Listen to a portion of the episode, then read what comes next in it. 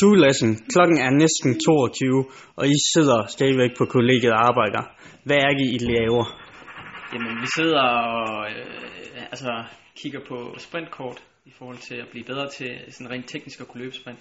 Så sidder vi og laver det, det vi kalder tørtræning, altså hvor vi sidder og kigger på kort og sidder og vurderer vejvalg og altså lærer, lærer os selv at blive bedre til at kunne tage de rigtige vejvalg og hele tiden følge med i, hvor man er og sådan noget, som er nogle af de store udfordringer i sprint. Hvor vigtigt er det frem mod øh, de store konkurrencer? Jamen det er, det er enormt vigtigt at have, have selvtillid med, at man ved, at man, at, at man har trænet nok til at kunne se de rigtige vejvalg, og se, altså undgå at løbe i fælder, øh, i blindgyder for eksempel. Øh, øh. Så det er det, der, det er det, vi prøver at træne, og øh, ligesom træne øjet i at se det hurtigste hele tiden. Øh, når man så står derude, så har man ligesom selvtillid til, at man ved, at man er god nok til at kunne gøre det, også selvom pulsen hamrer afsted, og man løber alt, hvad man kan. Fix. Held og lykke. Tak. Nej, jeg ved ikke, hvad